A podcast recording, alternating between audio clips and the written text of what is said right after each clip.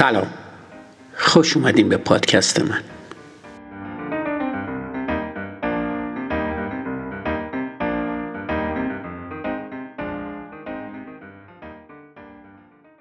اپیزود چهارم از فصل دوم رو در ادامه مبحث تفکر شفاف با دومین خطای شناختی، یعنی توهم بدن شناگر، پی میگیریم. چه اسم عجیب و غریبی. نسیم طالب، مقاله نویس و تاجر، تصمیم گرفت یه فکری به حال چند کیلو اضافه وزنی بکنه که با خودش این طرف اون طرف میبرد.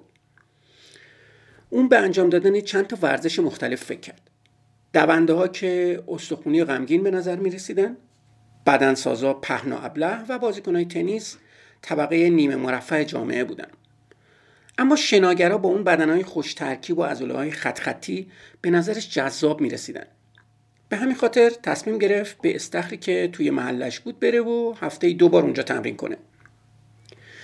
کمی بعد متوجه شد که تسلیم یک توهم شده. شناگران حرفه‌ای به این خاطر که با شدت تمرین میکنن بدنشون زیبا نمیشه، بلکه به خاطر اندام مناسبشون هستش که شناگر خوبی میشن. فرم کلی بدن اونا یکی از عوامل انتخابشونه، نه نتیجه فعالیت‌های ورزشیشون. به همین ترتیب مدل‌های زن در تبلیغات لوازم آرایشی شرکت میکنن و به همین خاطر خیلی دیگه از خانم‌ها فکر میکنن به دلیل استفاده از این لوازم آرایشه که اونا زیبا شدن. اما این لوازم آرایش نیست که اونا رو شبیه مدل‌ها کرده. خیلی ساده است. مدل‌ها جذاب به دنیا میان و تنها به همین دلیله که از اونا در تبلیغات لوازم آرایش استفاده میشه. در مورد شناگرها هم قضیه دقیقاً همینه. زیبایی یک عامل انتخاب، نه نتیجه اون. هر وقت ما عوامل انتخاب رو با نتایج اون اشتباه میگیریم، تومه یه چیزی میشیم که نسیم طالب به اون توهم بدن شناگر میگه. بدون این توهم نیمی از کمپین‌های تبلیغاتی از کار میافتن. اما این خطا به استخوان مخروطی شکل گونه و سینه عضلانی محدود نمیشه.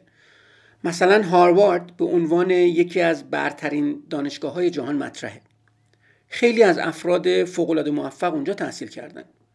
آیا این معنیش اینه که هاروارد مؤسسه خوبیه؟ ما نمیدونیم. شاید دانشگاه افتضاحی باشه و صرفاً داره نخبه‌ترین دانشجوهای موجود رو جذب میکنه. آقای دوبلی در دانشگاه سنت گالن سوئیس با این پدیده مواجه شده. گفته میشه که این دانشگاه یکی از دانشگاه‌های برتر اقتصادی اروپا است. اما درسایی که اونجا ارائه می‌شده بسیار متوسط بودن.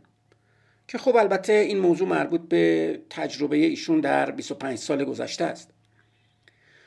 با وجود این خیلی از فارغ التحصیلای اونجا افراد موفقی بودن.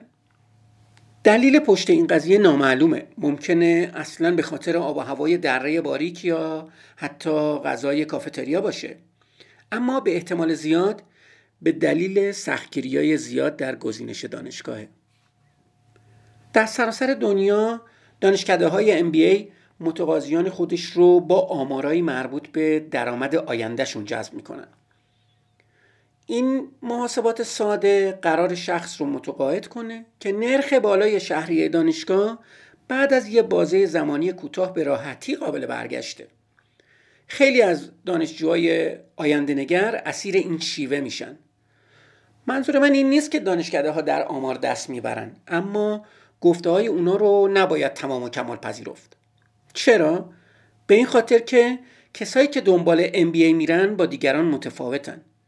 اختلاف درآمد بین این گروه و دیگران از دلایل متعددی ناشی میشه که ارتباطی با خود مدرک ام بی ای نداره. یک بار دیگه میبینیم که توهم بدن شناگر وارد شده. عامل انتخاب با نتیجه اشتباه گرفته شده. به همین خاطر اگه به فکر ادامه تحصیل هستی، دنبال دلیل‌های غیر از چک حقوقت باش. وقتی از آدمایی که از زندگی خودشون راضیان درباره رمز خوشبختیشون سوال میکنم، معمولاً جوابایی مثل باید به جای نیمه خالی به نیمه پر لیوان نگاه کنی میشنوم.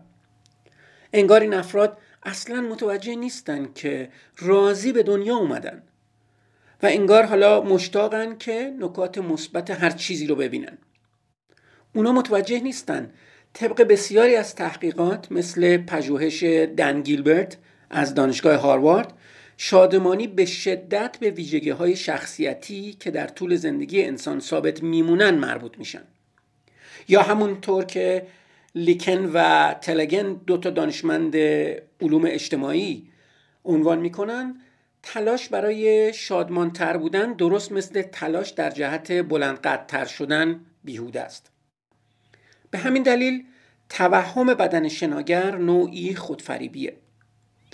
وقتی این افراد مثبت‌نگر کتابای خودآموز رو می‌نویسن، این توهم میتونه بهشون خیانت کنه.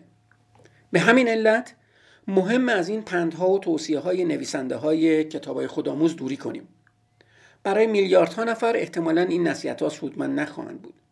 اما از اونجا که افراد غمگین کتابای خودآموز نمی‌نویسن، این حقیقت مخفی میمونه.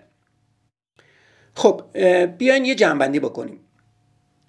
هر وقت ترغیب میشی توان خودت رو صرف برخی کارها بکنی، حواستو جمع کن. از شکم شیش تیکه و ظاهر آراسته و درآمد بالا گرفته تا عمر طولانی و یک رفتار به خصوص و شادمانی ممکنه توی دام توهم بدن شناگر بیافتی.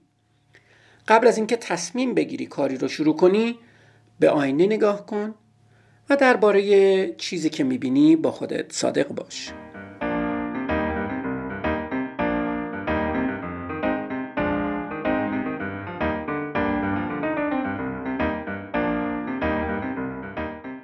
مرسی که به پادکست من گوش میدین. منتظر اپیزود بعدی باشین.